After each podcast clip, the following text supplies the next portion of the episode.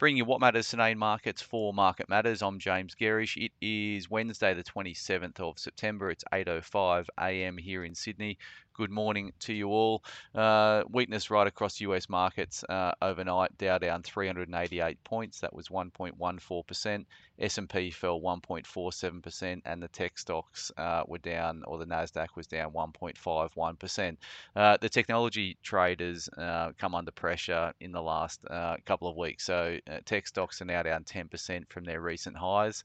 Um, they're still up 32% uh, over the course of 2023, uh, and that's uh, big outperformance versus the S&P 500, which is up 11%. But clearly, higher bond yields uh, are hurting the technology stocks in the short term. We also had some consumer confidence data out overnight that was softer than expected, and that hurt some of the consumer stocks over there. Uh, with um, Estee Lauder, uh, Etsy, and the like down over 4% on the session. Bond yields were edged higher overnight. US 10 year yield up uh, very marginally at 4.53%, uh, but US two year yields fell uh, marginally at 5.12%. Uh, commodities were a mixed bag, so energy remained fairly resilient. Uh, WTI sitting higher, up nearly 1% at 90 spot 49, uh, and Brent trading at 93 spot 90 on the session. Coal prices were higher overnight, up 1.5% active contract out of Newcastle's trading at 166 US a ton. Gold prices fell on the back of US dollar strength. So the US dollar index broke through 106 uh, overnight. It was trading at 106.17, uh, and that put downward pressure on gold, uh, down 0.8 of a percent. It was down $15 on the session. and It's now sitting smack on 1900 US an ounce. Copper prices lower as well, down 0.93 of a percent, trading at $3.61 a pound, and iron ores uh, trading around 120 US a, ton. So that's being uh, continued to be uh, resilient uh, over, uh, particularly in Asia. Looking at the ETFs we track in the US market, so lithium stocks were down 1.83%, copper stocks fell 2%, uranium gave back some of the recent gains that it's had uh, with the ETF over there, down 2.89%, and gold stocks over in Canada fell 2%. As I said, the US dollar punched up through, or the US dollar index punched up through 106, trading at 106.17. That was up about half a percent on the session and is now up a couple of percent over the course of the month. That put downward pressure on the Aussie dollar, which fell below 74 uh, US cents, uh, down about 0.4% on the session. BHP is going to open lower this morning. The ADRs were down 2% uh, in uh, in the US market, but when we factor in currency and where our um, where it closed yesterday here in the Aussie market, it should be down about 0.7% on open today, and that's feeding into a SPI futures down 24 points, uh, a decline of 0.334 of 1%.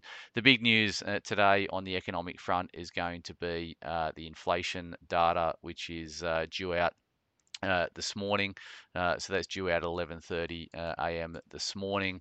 The market is anticipating inflation uh, here in Australia uh, to be 5.2% year on year. That's up from the prior 4.9% print. So keep an eye out for that at 11:30 this morning. That's going to be a big driver of the local market, obviously today, but ongoing feeds into into the expectations around interest rates uh, here here in Australia.